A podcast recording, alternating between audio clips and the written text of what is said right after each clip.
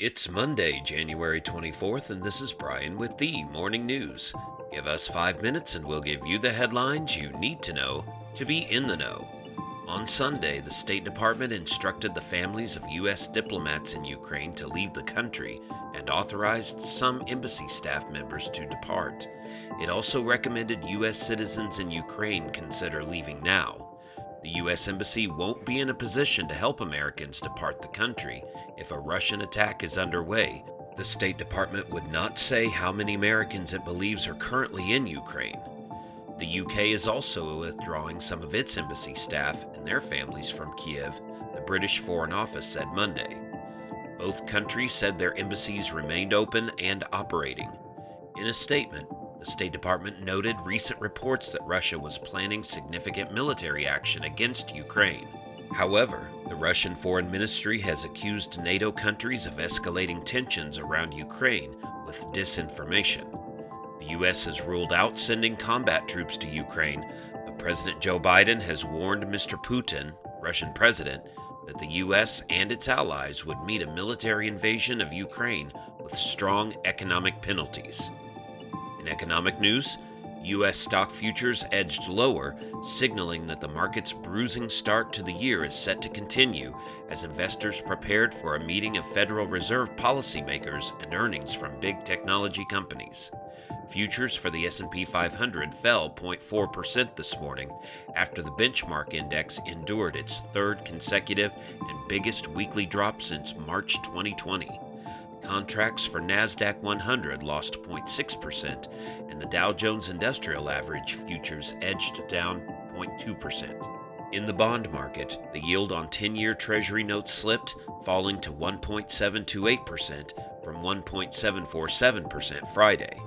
Yields have risen this year as bond prices have fallen, a sell off that has rippled through financial markets by punishing speculative bets on stocks and cryptocurrencies that took off when the Fed pushed to stimulate the economy in the early days of the pandemic.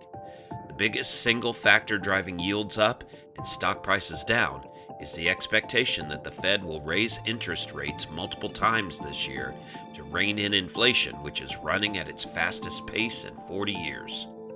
Around the world, New Zealand moved to the highest level of its COVID 19 restrictions as it seeks to contain an Omicron variant outbreak that also led Prime Minister Jacinda Ardern to cancel her wedding plans.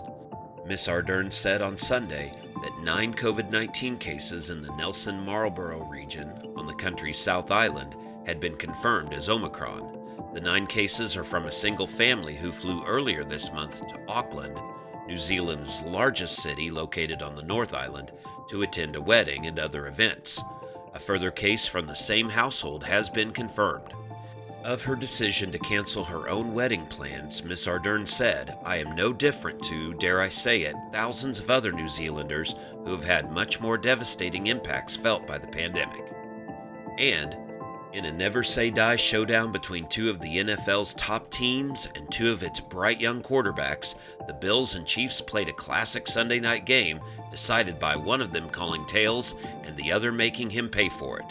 Josh Allen's decision on the overtime coin toss was his only mistake for Buffalo all night.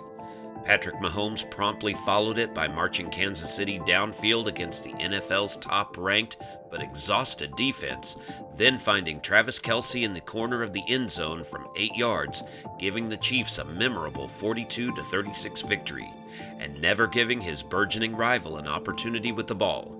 In the end, Mahomes and Allen each threw for at least 300 yards, three touchdowns, completed at least 70% of their passes without an interception, and led their teams with at least 65 yards rushing.